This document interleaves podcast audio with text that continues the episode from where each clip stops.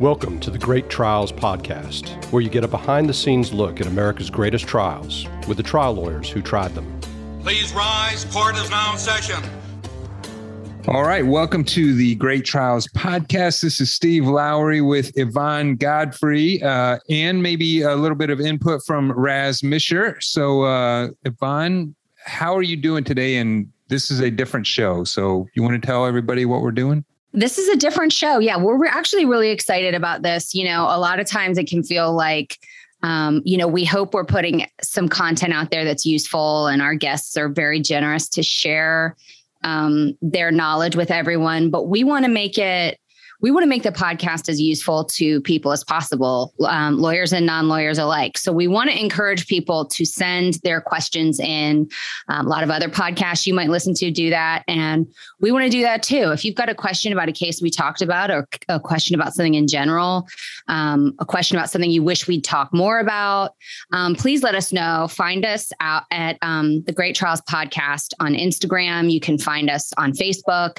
Um, you can send us an email at um, info at greattrialspodcast.com. I, I got the information. It's Thank you, Steve. Info, I-N-F-O. Um, and, and our handle is at Great Trials Podcast, which, uh, you know, if you're uh, good with Instagram and Facebook, I think that's how you find us. Yes, yes, you can find us that way, and just send us a direct message on there, um, and just ask us. It'll be easier for us to keep track of them that way than um, comments. But um, and just ask us any questions that you're thinking of. We'd really love to have some questions to answer and and mix those into some of our episodes. Um, yeah, and I think we'll do it. We'll, we'll try not only you know for us to give our answers depending on what the question is, but also ask our guests and uh, and get some input from them uh, and uh, and see what they say. So uh, it should be fun. So we hope uh, people have questions and we hope you send them in, and we'll do our best to get them answered. Yeah, absolutely. We want this to be interactive. We want you to know that we do care um, what people, um, we do care what you think about the episodes. We do care about making them useful. Um, we do, and and and not just because of the reviews. although, although we should remind everybody, if you can rate and review us, go on and rate and review us. Give, give us good ones, though, please. please. Rate, rate, review, subscribe. Right, exactly. I uh yeah, exactly. I keep I keep waiting for I'm never I'm not going to get this IKEA money people. I'm not going to get these big this these big podcast ad money without That's your right. you rate reviewing and rating reviewing and subscribing. Um but no, and you know, Steve and I know that a lot of times we ask the questions that we are thinking of, or we ask a lot of listeners the same questions to hear different perspectives on it. But you might be listening and thinking, like, why don't they ever ask, you know, whatever? So um let us know and we will and we'll ask. Um, but so Steve, so what are we going to do today? I think um, what we're I think what we're doing today is we're doing a uh, I don't know if it's a mini interview or an interview of each other, um, just sort of like you know our deepest darkest secrets is what's going to come out so i think yeah. Right? I mean is that the idea? Yeah yeah. I think we're really going to go like just blow past like any sort of the um, professional or like personal boundaries and just go right for like the deepest darkest right, um, right trauma blackmail material etc yeah, exactly. And let's just put it out there. Yeah. So spe- speaking of deep dark trauma before we dig into that we do want to ask Raz about um, he just took the LSAT and we talked about in one of our last episodes, um, one of our most recent episodes about how he was doing that from home during COVID time. So he had to be in a room that he, he took them around and showed them, and he was taking it at like eight o'clock at night. So Raz, tell us how it went. I I was very worried you were going to have technical issues somehow. Tell us everything. And what um, time did you go to bed? Actually, like 4 a.m. because I drove to another part of the state and got drunk with a friend after. Uh, yeah, exactly. Which is what you have to do. That's right. You cannot you you cannot just go to sleep after taking the no. LSAT. No, I was, that would I be, was too hyped. Yeah, yeah. exactly. Um, but it was it wasn't that bad. It was weird because of the technical aspect of it. And at first, my speaker didn't work, so they had to send me to another tech person to hook, you know, help me get through that. Oh uh, but I figured it out before they sent me to him. Yeah, so, of course. You're a producer. Yeah, yeah exactly. Come on now. yeah, but um, but yeah, so you had to show them the room. You had to show them both your ears. You can only use like these type of earplugs if you want to use an earplug, nothing wired or corded. Um, you have to show them your hands and your your forearms. Um, do a Oh, man. 360 of the room. I have a a second monitor in here. I had to take the monitor out. I have to use my like show them that I turn my phone off and put it in a place where they can see it. So it's uh it's it, show them under the table, the tabletop, the door, everything. And somebody's watching you the whole time. Take I'm test. pretty sure. I'm pretty sure it's one person that's watching maybe five to ten people at once. That's what I'm. And- that's what I'm guessing. And this and, and this footage is going to be put on some bizarre website out there, just like Right, watching yeah. students take the LSAT. Right, showing me picking my nose because I Right. forgot. Yeah, That's yeah. right. Oh my god. So then for the like multiple choice questions and stuff, I get I guess maybe they're all like that. Are you um doing you're doing those on the computer? Like is there is there like a test booklet you get or it's just all on the screen? Oh yes, it's all on the screen. But I have a. You do have scratch paper, so Yeah. you have five five sheets of blank paper, computer paper. You have to show them each side of the paper before the Yeah, test. yeah. Yeah. At the end of the test, you have to like tear it up so they see you destroy it. Um, Oh my goodness. Yeah. So See, I was I would really struggle with not being able to like mark out the answers I had ruled out, you know, Mhm. or like um you know, like for for the things that I can't remember what the sections are called, you know, but all the reading and stuff that you can't yeah, like reading comp. Right. Yeah. Yeah, yeah that you can't, like, mark up. Yeah. Exactly. Yeah. So so on luckily like on the LA LSAC website they have a ton of practice tests and you can practice um, all your highlighting and underlining and marking out. So I was pretty used to that actually doing it virtual. got it, doing that on the screen. Yeah, doing it on the screen. So they have like five different highlight colors you can use. You can X out a question if you think the answer is wrong, all this stuff. Yeah. Underline, highlight, erase.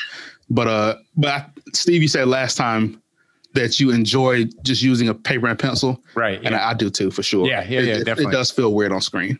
yeah. Yeah. Yeah, I mean that's just I mean that's hard. Like even if it's just a a scantron, just the just having it there Mm-hmm. um oh i just that would that would be tough. I mean Yeah. it, i do think look obviously that's the way things are going to continue to move. So if you can make that switch to learning that way and reading that way and and and working all based on screens that's obviously the way things are going to be done more and more. But man I, I would struggle with that for sure. I I do have a horror story of a friend who took the was trying to take the bar virtually last week and his microphone broke Oh no. and they had to cancel the entire test because he couldn't add another microphone at the last minute and he couldn't fix the one he had.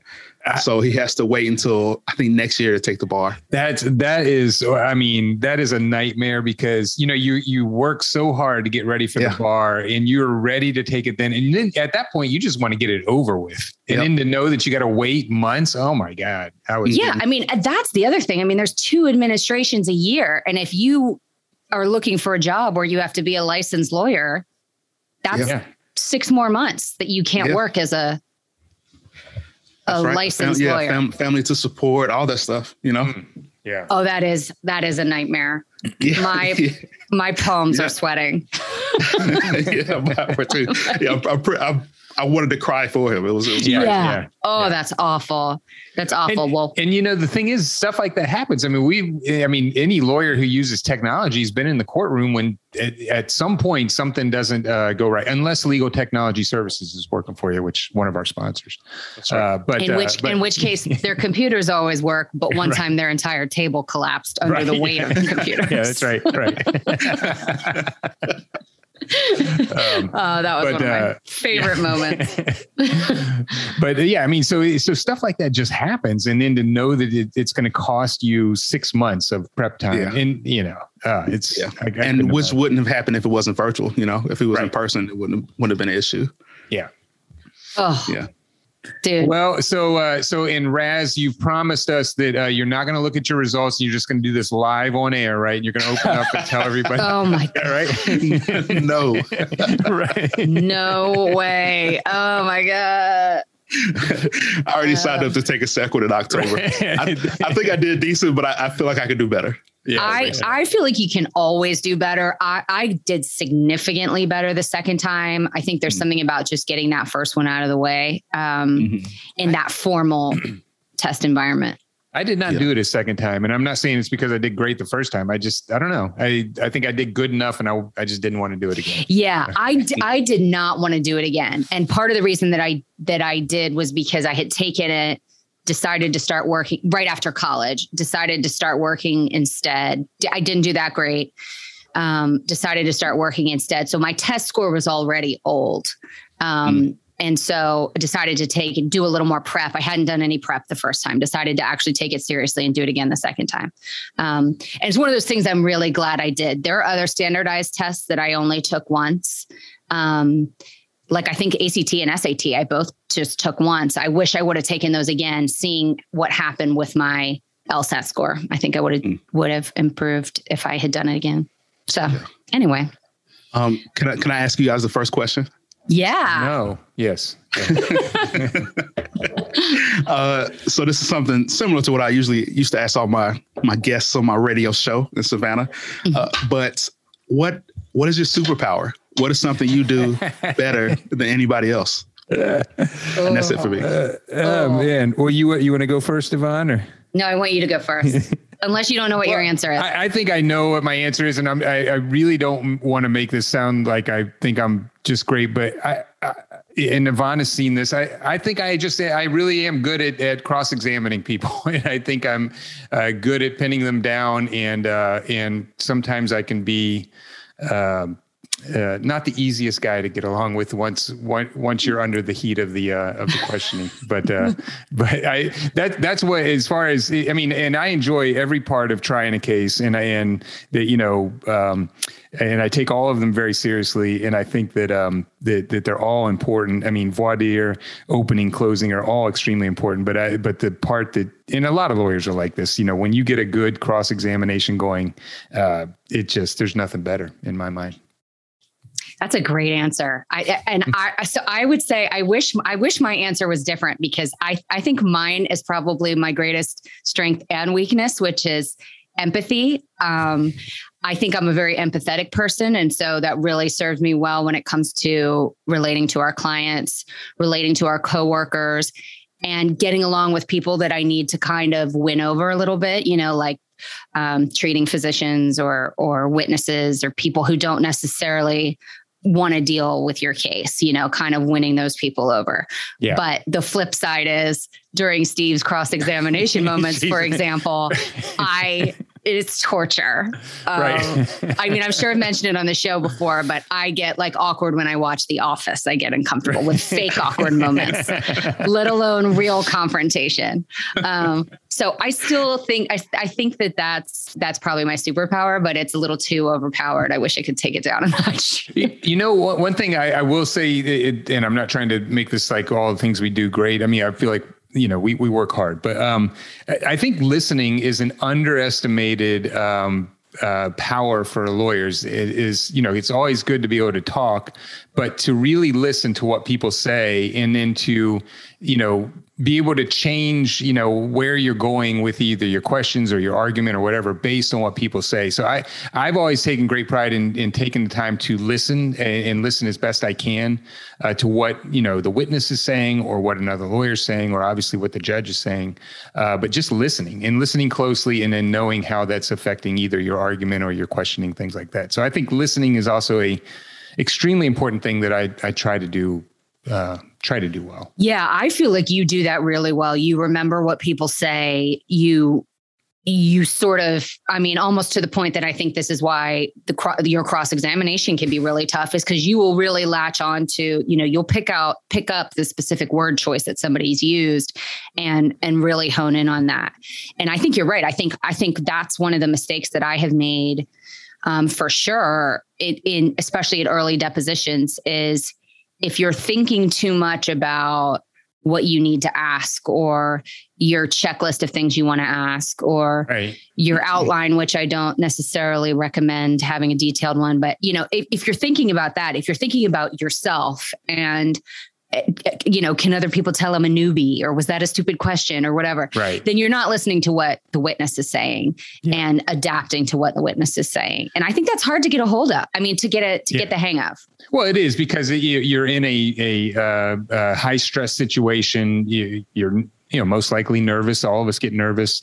Uh, but being able to do that is important. And and we've all seen lawyers who come in with their checklist and they they're just going down the checklist. And you can and you can even tell like when the witness says something you're like well, that's really interesting. And then they just keep going down their checklist. You're like well they're not listening to what the witness is saying. Yeah yeah. Uh, and it's and it's it it it um it comes off so so badly and, and you miss really big points. Um so you know um I guess Yeah. that's that's one thing I'm, uh, you know, as far as a tip, listen really well. And Yeah. and, uh, You know, one of the things I would love to hear what our what our listeners think about, you know, if they could either work this into a question or send us a, a message about is um I, I've talked to a lot of of different lawyers since I started practicing about what they do in depositions and um because I I always feel I could get better at them and um and I do struggle, I think, with either listening to what the witness is saying and then leaving and, and thinking of something I didn't ask, or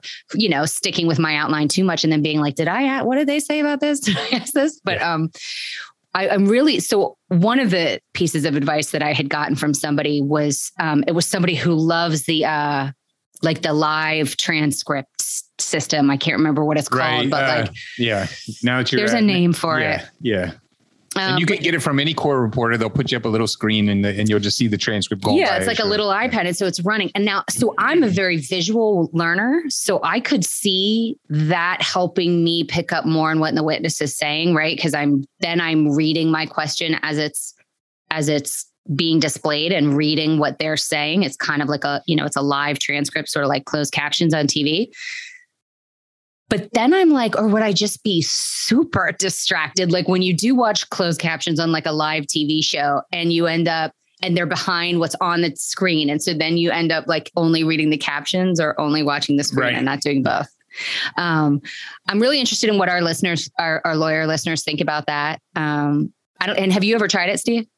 Yeah, I, I've definitely used it, especially in, in two occasions. I find it to be really helpful. One is if you've got a really complex, long deposition and you're going to need to go back through and figure out what they said.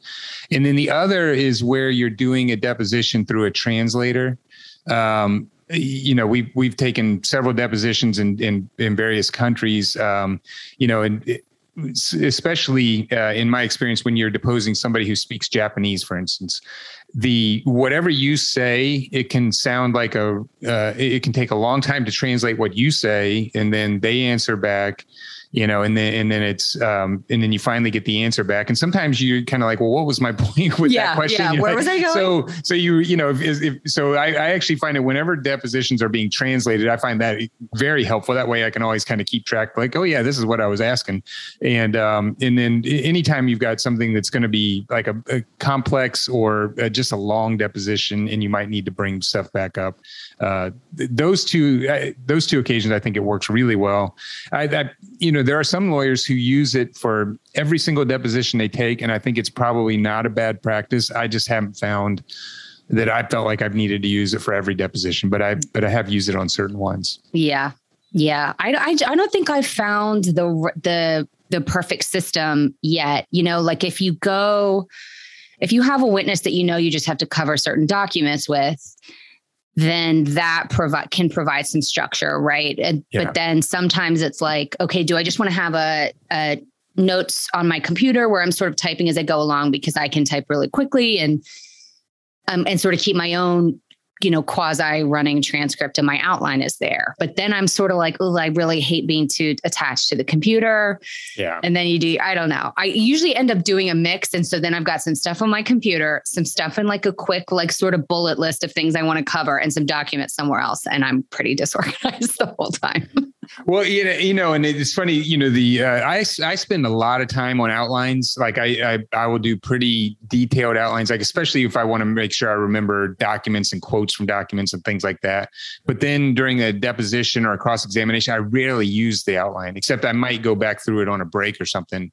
But because I found that in uh, just the just the um, the practice and effort of putting together the outline really makes, at least for me, learn the information really Yeah. well. Yes. Uh, yeah. And, and after I've done that, then I, it's like I don't need the outline anymore. But if I hadn't, if I hadn't done the outline, I wouldn't know it as well as I do. Agree. It's the process of making it. So, Yvonne, the internet is getting more and more crowded, especially ever since the pandemic, and it's getting harder and harder to get noticed online. And you can have all the great verdicts in the world, but if nobody knows about them, then they're not going to come and hire your law firm. So, you need to find a company like Digital Law Marketing. That's right. It turns out that what you put on the internet is no good if people can't find it. And Steve, we've talked about this, but now that I finally know what SEO is, which is search engine optimization, it's really important that your firm's site is is maximizing the hits that it's going to get. And something that digital law marketing is doing that's really cool right now is they're offering free SEO audits uh, for law firm campaigns. So that's something our listeners should take advantage of. Yeah, because it's hard to get around the internet and know how to make yourself visible without having somebody help you. And they are the experts in this. And not only will they help you design your website if you need to, they'll do your content marketing, they'll do your search engine optimization, as Yvonne just said, they'll do your pay per click marketing, social media marketing, and they also will offer full management on Google's new local service ads, which we just learned about and are trying to get into. But it's another way that you can put yourself out there and get people to know who you are. And digital marketing is great at it. Exactly. And, you know, one of the things I think is cool is that you work with them and they really make you feel like they know your firm and they know you and that they help you with your web presence so that it feels individual. It doesn't feel cookie yeah. cutter. It feels like they know the people at your firm and they get what you're trying to accomplish. Yeah, it's not like they already have a website done and just give you one that's already been done, but they will spend time with you, get to know your personality, put your personality into the website, and you should go visit them at Digital digitallawmarketing.com. That's digitallawmarketing.com. Tell them, tell them we sent you. So shifting gears a little bit, here's something I'm curious about for you because I um I was doing this recently where, you know, a newer case, newer clients, you know, case is still under investigation. And, you know, there's all this stuff that you've got to cover with with clients when you're especially when you're signing them up um, or they're retaining you and you're and you're still looking into their case right there's right. some that they come in and you don't know if you're going to be able to file you need more information you might need an expert's evaluation whatever um, and i feel like it's um, I feel like there's so much you have to do in some of those initial conversations, right? You've right. got to manage those expectations. And then you've also got to make sure you cover the stuff with the clients that you that you forget some people don't know. Covering like you know preserving confidentiality covering you know what's a good idea and a bad idea as far as social media goes. Um, and i always i feel like i always just struggle with that I don't struggle with that balance, but that can be just such a beast of a meeting, I guess. You're talking about like the first or the first or second or one of the initial sort of meetings with your client to kind of learn the story, learn the case, that kind of thing. Yeah. Like maybe you've had a call with one of the family members to get some initial information before you decide, um, you know, before both sides decide that this is a relationship that you want to, you know, um, sign an agreement and investigate, you know, further and I'm I'm just like um I guess my question is kind of all over the place, but in your experience, you know, what are what do you feel like are the keys to coming? You also don't want to like discourage somebody, right? right. They've gone through this right. horrible loss, usually of either of a loved one or their own injury or something. So you don't want to be discouraging. You don't want to be negative, but I also feel like there's so many do's and don'ts you have to cover. Right. Yeah. Um, and I'm just kind of wondering how you approach those meetings so that they don't seem I just had one where I felt like I was very lectury. yeah, and I, I yeah, I, I, understand that. I, tr- you know, I guess I try to approach those meetings um, where I'm just, I just really want to get to know the client and I want to get to know their story. So, uh, you know, I'll, I'll definitely go through sort of the facts of, of, of what happened to them and, and their, their background and stuff like that. But as far as like, you know, really detailed questions, you know, we we have a, a you know questionnaire that we're going to have our clients fill out, which I which our paralegals do. So I leave that to them, and um, and then as far as like making sure that we get really really uh, you know all this sort of technical detailed information I, will get some of that but a lot of that i'll leave to either the paralegal or associate who's going to follow up with you know like a specific sort of like a checklist because because really what i want to do is just kind of hear their story, hear you know what they're saying, and uh, just have a conversation with them and and try to listen as best I can to what you know what's going on with them. And then as far as stuff that we can follow up on, we do that. Now, in cases where you know you know something bad has happened to someone, and either there's not going to be anybody who you can bring suit against or that you know maybe the damages aren't enough. Um yeah those those are tough situations and i try to be as straightforward with them as i with the clients as i can and just explain to them that you know i understand that what you know whatever reason they're coming into your office um is one of the worst things that's ever happened to them. Um even though if you compare one client to the other one client may may be a lot better off than the other. Sure. Um, but but to that person, whatever they're in your office for, that's the worst thing that's happened to them. And so I always try to understand that that, they, that the reason they're there is because they feel like something really bad has happened to either them or a loved one, and that they want somebody to listen to them and they want somebody to you know explain to them you know what their options are. So I try to do that, and then I try to just be straightforward and say, you know, unfortunately, you know for these reasons, it's not a case that would that our firm could pursue. If if I think that somebody else might be able to pursue it, then I'll you know I'll give them some other lawyers' names. If I think that they're just not going to win at all, um, you know they just don't have a legal claim, then I'll do my best to explain that to them and um, and just ex- you know explain that you know it's a it's a terrible tragic situation, but you know under the law, here's how the law works, and you're not going to be able to recover on a claim for that. So just try to I don't know. I guess I, am not sure I'm answering your question, but I think um, I try to do my best. Just, just uh, one, getting to know the client, hearing their story, and just uh, and there's a, a classic mistake is leaving my phone on, um, so it rings in the middle of a podcast. I couldn't really um, hear it. No, you couldn't. Okay, I. I'm going to put it on silent. Um, this is what gets gets uh, judges yelling at you during the middle of a hearing yeah. when you leave your phone on. Yeah. Um, so um, yeah so basically just trying to really uh, you know understand listen to them. I mean as you were saying before empathize with them you know just kind of understand what they're going through and and then you know obviously try and figure out you know do they have a case? Who do they have it against? Is there a realistic you know uh, ability to recover in the case? Because the, the last thing anybody wants especially when they've been through a tragic situation is is then to get involved in a process that could take two, three, four years and then get nothing at the end of it. I mean, that only puts salt in the wound. So right. you, you know, you, if, if you think that's going to happen, it's better to tell them early on and, yeah. Um, and, you know, and, and hopefully, and, and I'll, I'll be honest, I mean, not, not everybody likes to hear that. So sometimes, you know, you'll get a, uh, not so great reaction, but generally most people are pretty open to listening and, and, um, and hearing what you have to say. Yeah, yeah, and you have to do it. I mean, I and I think that's good advice because I I think one I think it's nice when you can divide. There's so much work that comes on with a with a client whose case you want to investigate and hopefully file.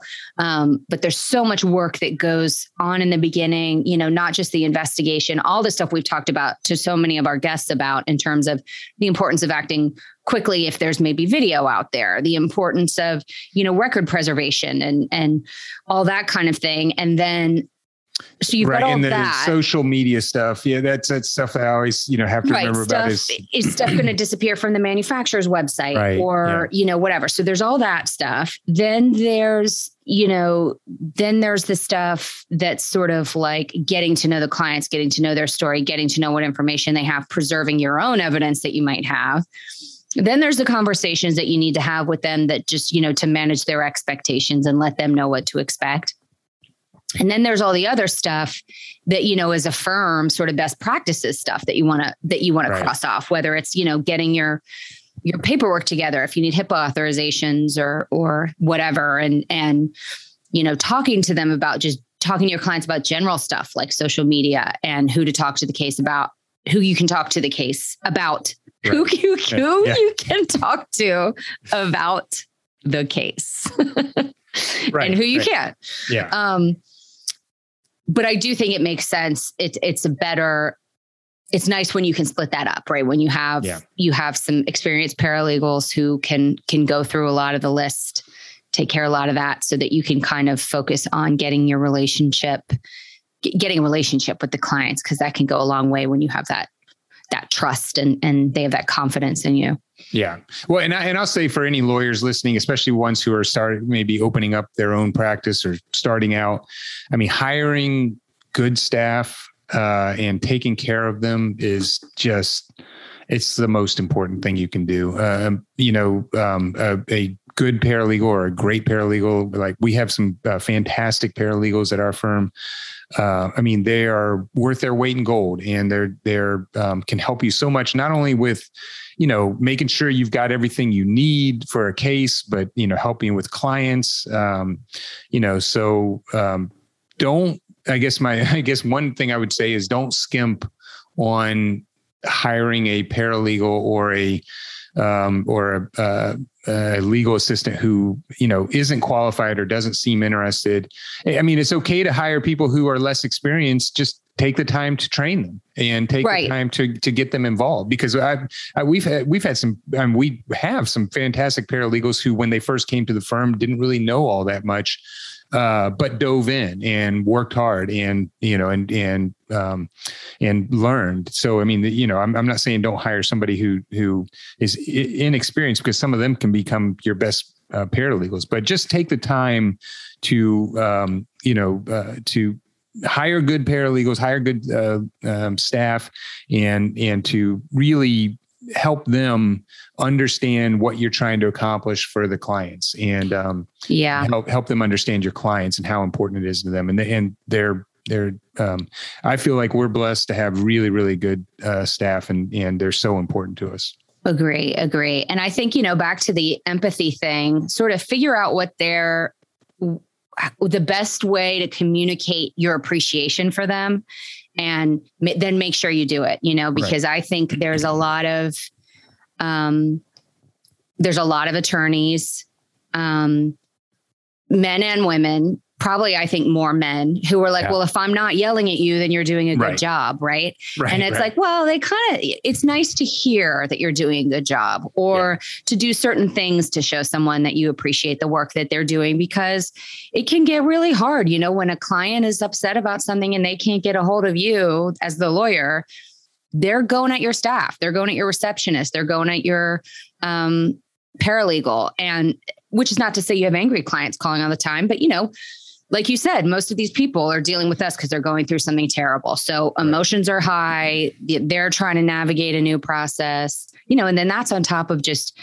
the sneaky marketing calls you get and mm-hmm. and just all that other stuff that's trying to get through your your process to get to get to the yeah. lawyer um, but they they do you know staff is so important and when when i shortly after I got hired, our team needed a paralegal as well.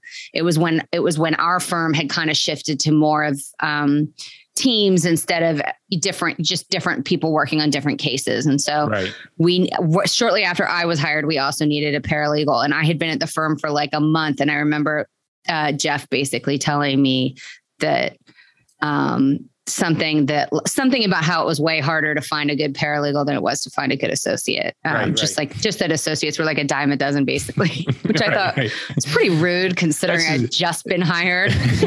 After all we said about how you treat your staff, I mean that's a great uh, manager. Yeah. No, no, little little rude. right, right. um, but I guess it all worked out. Yeah, exactly. Um, well, uh, Yvonne, are we? Um, I was going to interview you a little bit about your background. Um, is, is, that the is that the plan for this? Um? I don't know. I wasn't sure if we were supposed to focus on like um, questions that we'd ask each other about, um, like practicing, or I don't know.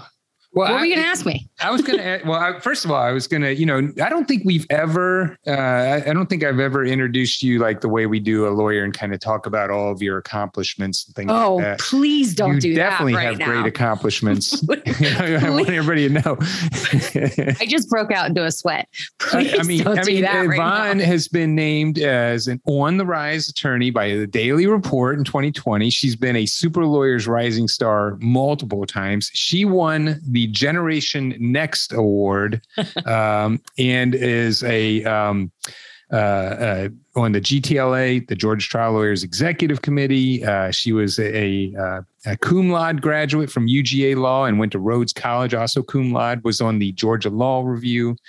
Uh, and, um, and just an all around fantastic lawyer. I, and I will tell you something interesting because I was thinking about how would I how would I want to do this. And so I decided to just type in the name Yvonne Godfrey and just see what the autofill did. Okay. And so I could just learn. And um, did you know that Yvonne Godfrey is a character on General Hospital?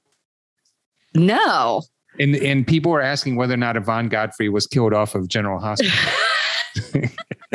and then and then the uh, another one was is called the world's strictest parents. It's yvonne godfrey world's strictest parents. And apparently you yvonne were the uh, host of a talk show in australia called world's strictest parents about so parenting. I'm very familiar with australian yvonne godfrey. Okay. she writes she writes books on parenting and um and is really ruining my uh my my uh, Google results, my right, SEO right. is she is really messing with it. She's, I guess, the more famous Yvonne Godfrey in terms of real people. I did not know there was a mm-hmm. fictional Yvonne Godfrey, but Australian yeah, Yvonne Godfrey um, is kind of ruining my game a little bit. What were you going to say, Raz?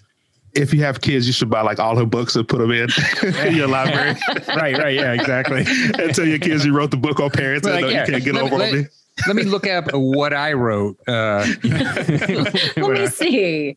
Who's the expert on this? Yeah, oh, yeah. Oh, yeah. Me. exactly. Yvonne, uh, you know that the practice of law since the pandemic has started has completely changed. Completely changed. A lot more pajamas involved for me. Yes, yes, a lot more working from the computer. Yes, and only getting dressed from the uh, from the waist up.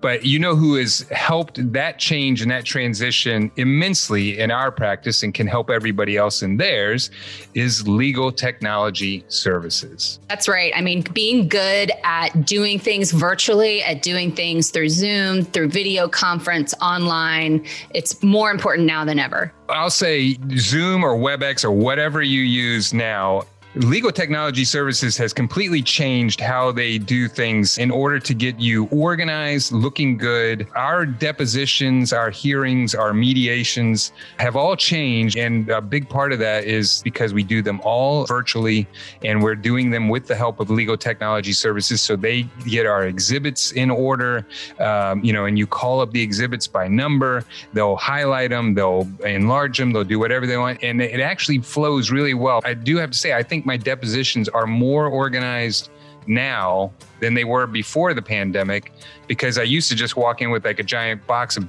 documents and then I'd pull out the documents and go through them.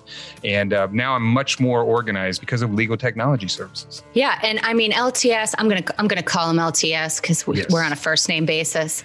you know, my favorite thing about them is that we work with them a lot. Their staff is really highly trained, and you can always count on them to represent you well. Whether they're doing your trial technology when we have in person trials one day, or if they're handling your depositions, or they're doing settlement videos, other kinds of videos documenting stuff for you. You can always count on them to conduct themselves well. Clients like them, judges like them, courts like them, lawyers like them. Yeah, the one thing that I have to say is uh, when we're in trial, while I think we do pretty good in front of juries and hopefully they like us, they always like our trial techs, whether it's Bob, Taylor, Quentin, David, Liz, just any one of the people over there, they're all fantastic. And of course, Melanie, who runs the ship over there. But they do more than just exhibits, they do day in the life videos, they do settlement documentaries, they do demonstratives, and everything they do is just excellent. And you can look them up at ltsatlanta.com. And I can say that if you call them and tell them that you heard about them on the Great Trials podcast, then you get 10% off of your first service. So look them up at ltsatlanta.com. And I do want to say, even though they're based in Georgia, they do work nationwide. And they, I know they've done trials all over the country. Uh, but look them up at ltsatlanta.com. So, Yvonne, I was going to ask you because I, I, at least when we kind of had this idea, we were going to, you know, get like where we came from, kind of thing. But uh, how did you, I guess, decide you uh, wanted to be a lawyer or were interested in the law? I lucked into it. I totally lucked into it. I my parents found this this um, book that I wrote, like one of those things you fill out like in elementary school, like a, a form where you're like coloring and stuff. And one of the things was, "What do you want to be when you grow up?" And I wrote that I wanted to be a judge and, and drew a picture of myself with a gavel, like behind right. a podium. I um, don't remember doing that. I don't remember wanting to be a judge or a lawyer growing up. Um, I just didn't know what I wanted to do at all through through college i didn't know what i wanted to do i just knew what i liked um, doing and i liked i liked reading and researching and writing um, and so and then i just lucked out with my first job after college my first serious job um, was at Motley Rice working for lawyers. Right. And so a very well-known law firm out of uh, Charleston, South Carolina that, that, does cases nationally. I mean, yeah, yeah. Ron Motley and Joe Rice are sort of well, Ron is passed away now, but uh, uh, were sort of legends. Yes, and and Ann Ritter, who was basically their right hand woman, and and um, she really took a chance on me. She was managing um, member there at that time, and she really totally took a chance on me, like somebody with no um, experience in that field at all who would have to learn everything. Um, but that was it. I, you know, I think I more decided to go to law school and stuff because I thought it was something that I would be good at um, and and like doing. You know, and then so it wasn't. You know, I feel like I wasn't. Um, I don't have a cool story about it about being driven. I didn't have any lawyers in the family. I didn't really know what it was going to involve. Um, but I feel like I got lucky. You know, I sort of just went with my strengths and I I lucked out I think finding a place um, that I really like working and work that I really uh, feel lucky to be doing. Um, what about you, Steve? Um, so yeah, it's it's interesting for me because um, I think yeah, you know, when I was a little kid, I don't think a lawyer was something I thought about. There's nobody in my family was a lawyer, and um, you know, uh, the the one thing that I remember, and and this uh, might shock you, Yvonne, but I I was uh, pretty good at arguing even as a small child, and so um, it, all growing up, all my teachers uh, were always like, "Oh, you're going to be a lawyer someday," and uh, and then when they would do like debate and stuff like that, they're like, "Oh yeah, Steve, put Steve on that. He's he's going to be a lawyer someday." So I kind of always heard it like, you know, he's going to be a lawyer. Um, and then you know, when I was in college. I um, worked for, I got a job working for the Maryland Attorney General's office, and um, and they were sort of um, doing investigations. We were in the higher education division, and they were doing investigations on like um, a, lot of investigations on fraud and colleges that are sort of like not really colleges. Uh, mm-hmm. And I remember they were they were um, they were pursuing a case um, against this guy who had set up this trucking school and then you know gotten a bunch of money in and then he bankrupted that company and then he opened up a brand new trucking school with the same at the same place with the same assets you know and then took a bunch of money in there then bankrupted that was sort of like his mo so it was you know they got into this whole thing. It's where i first learned about piercing the corporate veil and all that kind of stuff and uh, and i remember they needed to serve the owner of the trucking company with a subpoena and they were and i, I don't know why um, you know, instead of, you know, sending some investigator out to do it, they, they're like, Steve, you want to do this? And I'm like some college kid. And I'm like, yeah, I want to go do this. And so I remember driving up in my little Honda Civic into this like trucking school surrounded by like all these big, uh, you know, truck drivers and, you know, just asking for, uh, I was like, you know, you know where I can find, uh, you know, such and such. And, uh, and so they, they all direct me to sort of this back, uh, you know, back office. And it, by the way, in at this trucking school, it was a bunch of trucks and pickup trucks, but then there was a, um, a Ferrari park there. And so I was like, I was like, oh, I think I know who drives the Ferrari. yeah. so, oh my uh, gosh. Uh, um, so so so anyway, so this guy comes out and he's all happy to meet me, and I'm like, uh, I'm like, here you are, you being served, you know, with this lawsuit. And then I had to walk back out, you know, uh, it passed all of these, uh, you know, big burly truck drivers and everything. But oh uh, that just, uh, you know, I that sort of you know, I knew at that point that I uh, wanted to be involved in in uh, in in a you know in the law in some aspect. And um and then you know and then of course i went to law school after that. And um it i wasn't actually i wasn't actually sure that i wanted to do like you know plaintiffs personal injury or represent injured people. In fact i went to law school initially with the idea that i was going to uh, work on you know for public interest groups on the environment, and that's why I went to the law school I did out in uh, Portland, Oregon. Um, Lewis and Clark, great environmental law school. Um, but uh, one of the first jobs that I worked at after law school, this is even before I um, had. Well, I, I, think I had taken the bar, but I didn't know whether or not I had passed. Um, and um, there, this case came in with this little uh, girl who uh, had been laying on a mattress, and her brother was playing with a Scripto Tokai um, uh, lighter, and he, uh, you know, ended up igniting the mattress, and she got burned severely, uh, like uh, ninety percent of her body. And um, and so we had a case against the uh, against Scripto Tokai and against the um, um, the mattress manufacturer. I can't remember what it was, but it was the polyurethane foam in there that once once um, you know, a flame, once you sort of get through the, fir- the top surface of polyurethane, it releases this gas that becomes mm-hmm. extremely flammable and it goes up like a fireball. Um, and I just remember this little girl um, and how sweet she was, even though she was severely deformed.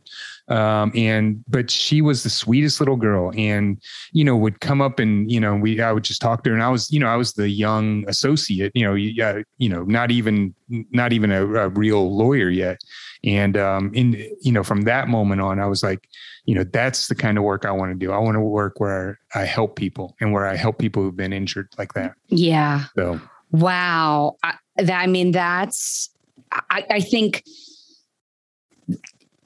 like we we know we get to do that now but i think I, you know, now that we work with the clients that we do, and and but you know, there is this point of time, especially if you go right through to law school, or or if you don't have lawyers in the family, or you didn't work for a law firm, you might, you know, you might not know um, what you're in for, for good or or bad, or what what working in different types types of law or in different sides of a case means for you. Like I I think my exposure at um, at Motley Rice working there, a lot of what I was working on were cases that were for um, big groups of people, right? So it was um, some of it was medical articles, um, type research for asbestos cases. Some of it was on pollution from chicken poultry, poultry processing plants. Um, some of it was uh, securities fraud related stuff. Um, but so it was always usually, I mean, number one, I wasn't a lawyer or a paralegal. So they weren't, I wasn't really meeting any clients. But when I was thinking about, um, our clients, it was just this group of people. Um, but what I the reason I knew I still wanted to do that after law school was because of the work that so many of our guests on the show do that that I hope that we do that which is to uncover something that you would think would be public or you would right. think would be checked by the government or some sort of regulatory agency um, or you know that just a, that that corporate governance wouldn't allow um, that that it, those systems really aren't there. You know, that was it was it's a very um, rude awakening if you are kind of mm-hmm. naive about how you think um, that stuff works. And so that was what I really gravitated towards was the the uh, the hard work that um, that trial lawyers in particular do to uncover dangerous information that that exposes a ton of people. You know, so it was kind of this mm-hmm. macro level at first. Yeah. Um, and then obviously it, it, it can become a lot more rewarding once you have these personal connections with individual clients.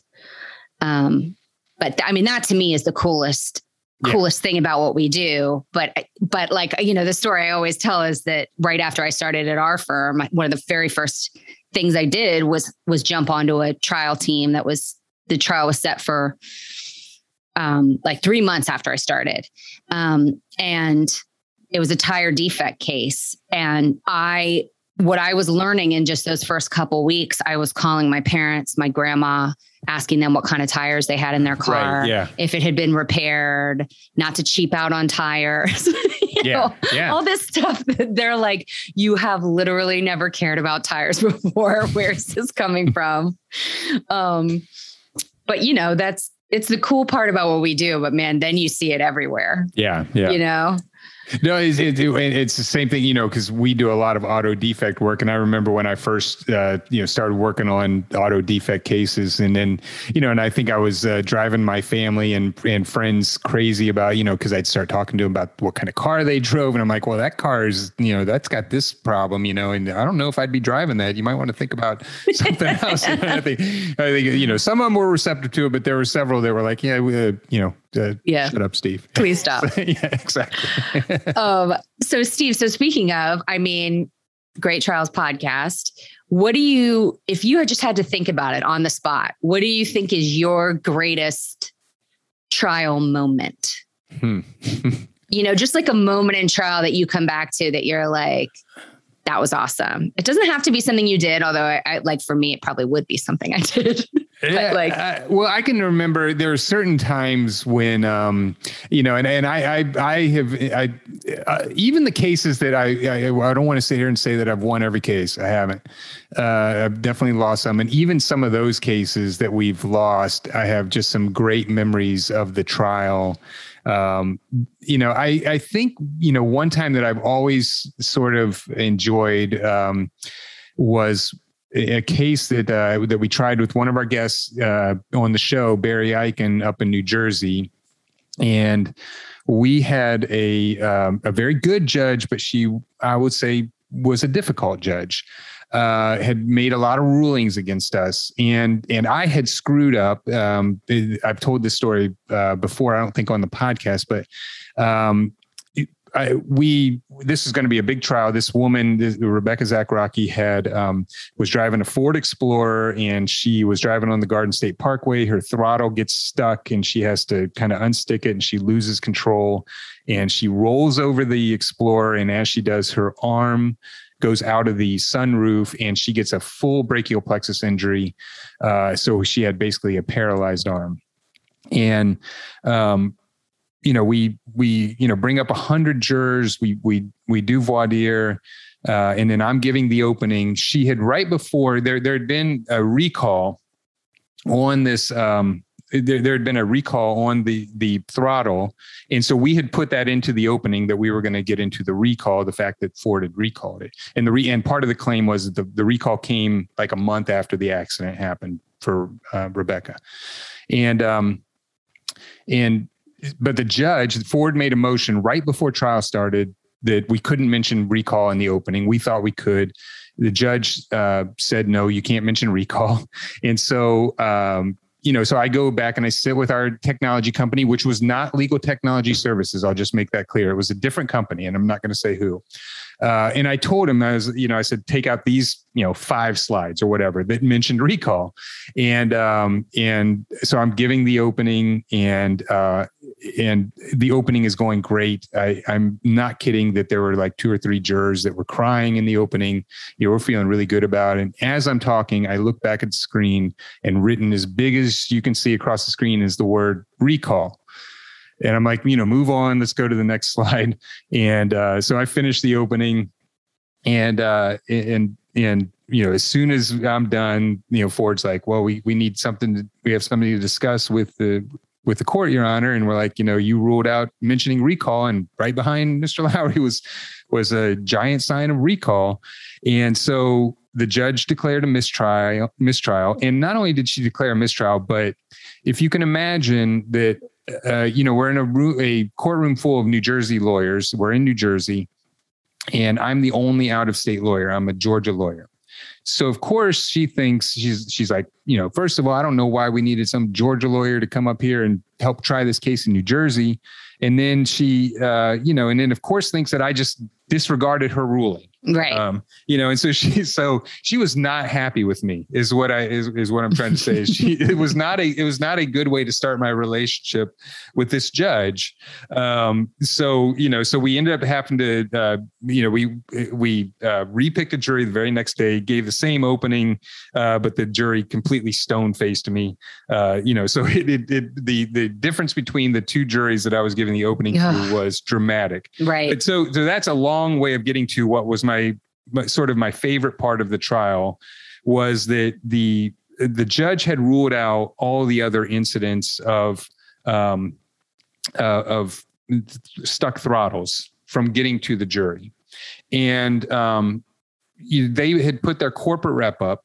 And during the direct examination of the corporate rep, the Ford lawyer made the um, in my opinion, mistake of saying, you know, he he put up the technical service bulletin, and for for anybody that doesn't know, the technical service bulletin is basically where Ford is telling its dealers what the problem is, how you fix it, um, and in this technical service bulletin, it talked about stuck throttles, and it talked about how it could be fixed, and it talked about how it just happened in some explorers. And so he made a big point in asking the corporate representative of saying, see right there, it just says some explorers, right? It's not all of them kind of thing. So, um, so I was like, well, I knew how many some was. So I, so as soon as he sat down, you know, I, I grabbed the document I was looking for and I said, I said, sir, will you just tell the jury how many Ford Explorers some was, you know, and he, you know, he's like having trouble reading the document. And I was like, it's, it's right there, sir. Just read right there. And, uh, and the number was 57,000, 57,000 Ford Explorers had stuck throttles. And I'm like, so some is 57,000. well, that, that you, I've never seen it so blatant on a jury's face where like their entire demeanor changed. I yeah. mean, it's like the curtain was just lifted back. Yeah. And now they were mad at Ford. And you yeah. can see it. And um, so I mean, there's been a lot of really fun parts at trial, but um, that for me really was just like you know when you see that happening and you know and, and you could just feel the whole courtroom change once that evidence came out once the corporate representative had to admit that 57000 ford explorers had a problem with their with throttles getting stuck yeah i mean the, it, it was it, i mean i i want to say the trial went on for quite some time but it was over for ford at that point yeah. But, um, so that that is definitely up there as part of my favorites, and it was it was a good way to make up for the fact that uh, I had mistried the case in the opening yeah. statement. Yeah, yeah, that's awesome. that is a um, good so, story. So, Yvonne, how about? And sorry for that long story, but I'd love to no. you. What what is? Uh, tell us one of your uh, favorite or your most favorite uh, trial um, uh, moment. So I think I as I've said on the show, I think a lot before, um, I, you know, a lot of my roles at trial. Uh, so I've been all the way through to verdict at trial. Uh, I think five times, five or six times, and then there's a lot of other cases I've gotten ready, but have have resolved um, right before, and in in those cases for the most part i do a lot of the behind the scenes work. I'm doing a lot of the you know working on the depositions, working on the PowerPoints, working on the charges, um, working on the motions in limine, you know, all the pretrial stuff, wrangling witnesses. And I'm not doing a lot of the stuff in front of the jury, um, which is kind of how I like it. I don't know if that will continue, but um, I, so I don't have these moments of like total glory. And, but, and my favorite trial and moment, moment in a trial I was a part of has nothing to do with me. Um, but it was that first trial, that first tire defect case that we had. And our client um, was, um, she was, I think she was Bhutanese. I'm not sure. Um, I can't. I can't remember. We had like 16 clients, and they were some of them were from different places. But English was not her first language. She spoke a very small amount of English. She worked at a hotel um, in housekeeping, but I could communicate with her in breaks on stuff in in very um, sort of slow English and simple English. And we would practice together um, on breaks. You know, it was my first trial. She was there alone. Her husband, she, it was a wrongful death case for the loss of her husband. Um, and so we kind of bonded during that trial as best that we could with this language barrier because um, she spoke a, a, pretty rare language. There were not many translators. And, and so um, the one that we had was basically working for the trial. So we couldn't really uh, interact through the translator on breaks or anything. Um, anyway, so we had. I was newer to the case, so so other people had known her a little bit longer, but we had kind of taken the approach um, that a lot of our guests talk about, and that that we've talked about, where we didn't do too much. We didn't want her testimony when it was her time to talk about her husband. We didn't want it to be too rehearsed. We didn't want it to be too sort of canned or or whatever. Um, but I didn't know if if how emotional she would get.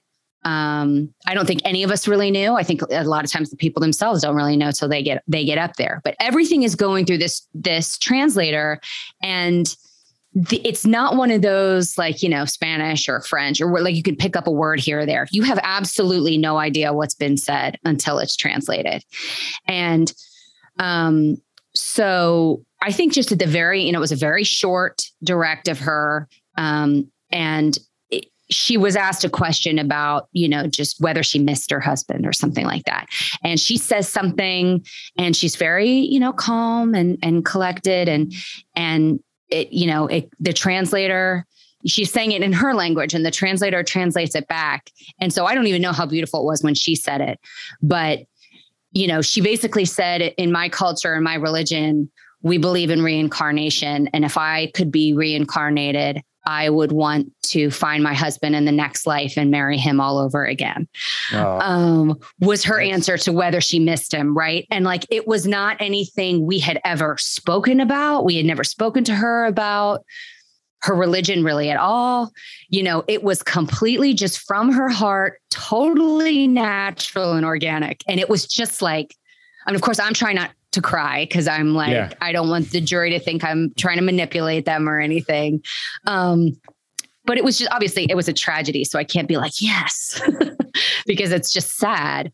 Um, but it was just like, it's just a moment I'll never forget. You know, it was, it was my first trial. So it was already meaningful. But to have a client that just was such a lovely person and was able to express such a profound loss in such a beautiful way, um, it's just such a nice memory yeah, nice trial I mean memory. that is that, that is just uh, fantastic and so meaningful. Um, it's uh, it. I mean, and you can't uh, you can't plan things like that. I mean, that's because it's just um, it's just so profound and and um, and what a way to express her love for her husband. Yeah, yeah. So not to make, not to try to make everybody sad. right. Yeah, yeah, yeah. But yeah. uh, Wait, I, you know, it's funny. You make me think of a, a, a, something else when you mentioned that you didn't want to cry in front of the jury. Is that um, this is another um, guest that we've had on the show is uh, John Romano, uh, great lawyer down in West Palm Beach, Florida. Uh, he gave one. He did one of our first podcasts about um, his client who was attacked in a uh, car dealership parking lot lot. Yeah. Well, I uh, was just in something where his son, Todd Romano, was speaking and he was talking about his dad and uh, was talking about how his dad is gets very emotional in trial and he and he he breaks down in tears a lot.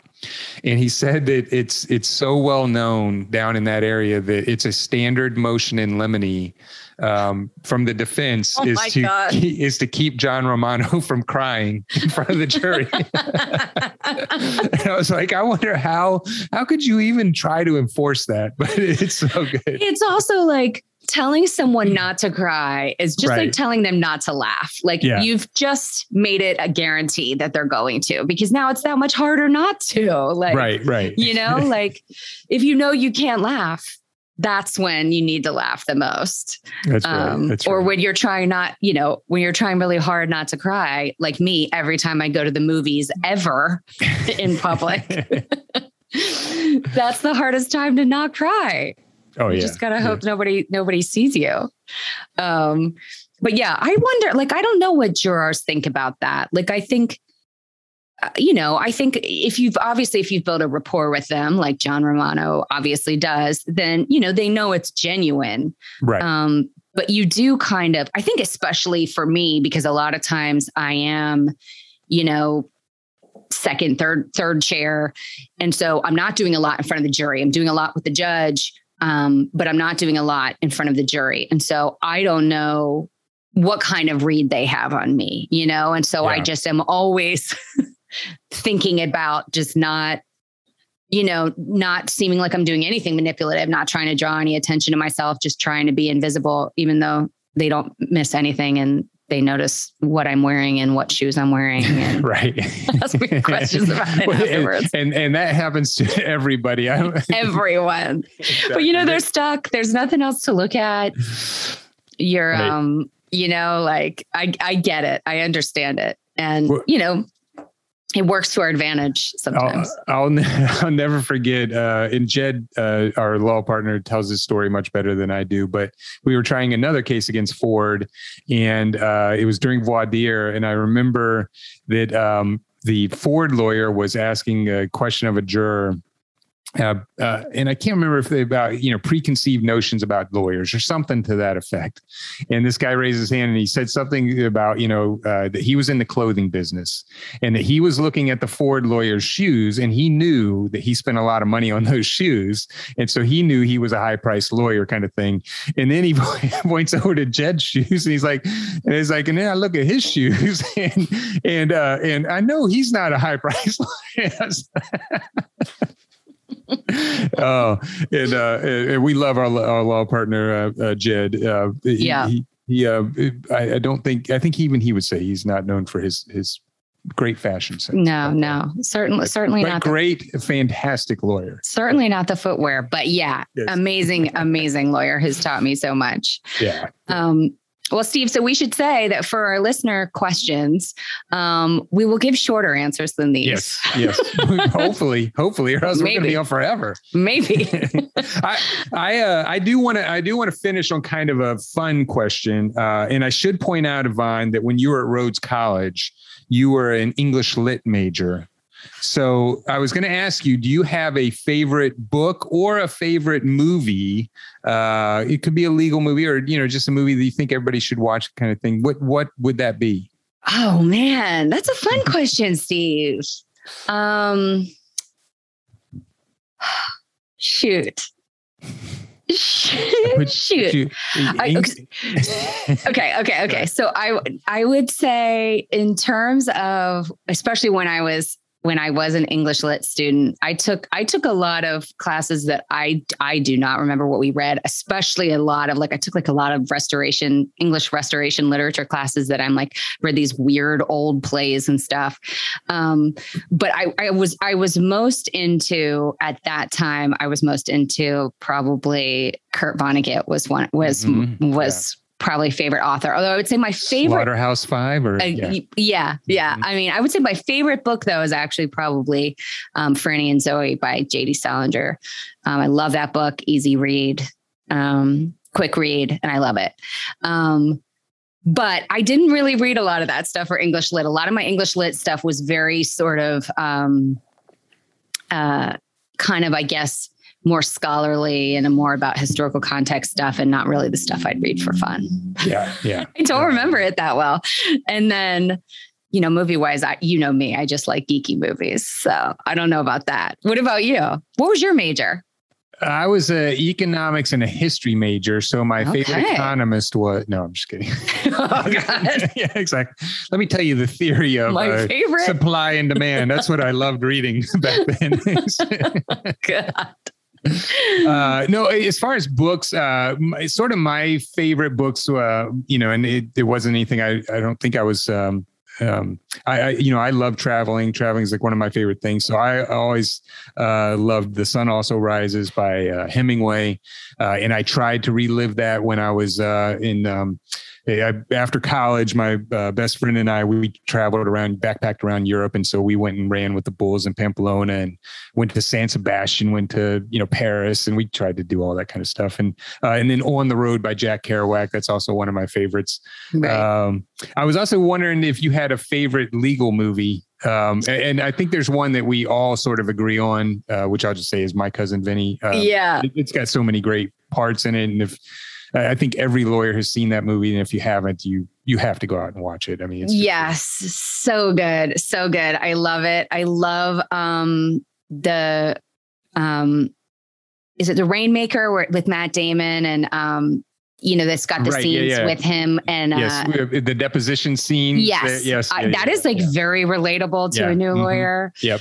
Um, and then I would say this one's kind of borderline, but um, it's, but it is technically a legal movie, but Primal Fear with um, Richard Gere and Ed Norton. Right. Um, I don't want there's a there's a su- yeah, surprise twist. Yeah. Yeah. I remember that. I, I, don't really remember much about the movie other than the twist, but uh, yeah. But yeah. Well, you got. I mean, no one can ruin that movie for you. It should be a crime. Yeah. For yeah. somebody to ruin yeah. that movie.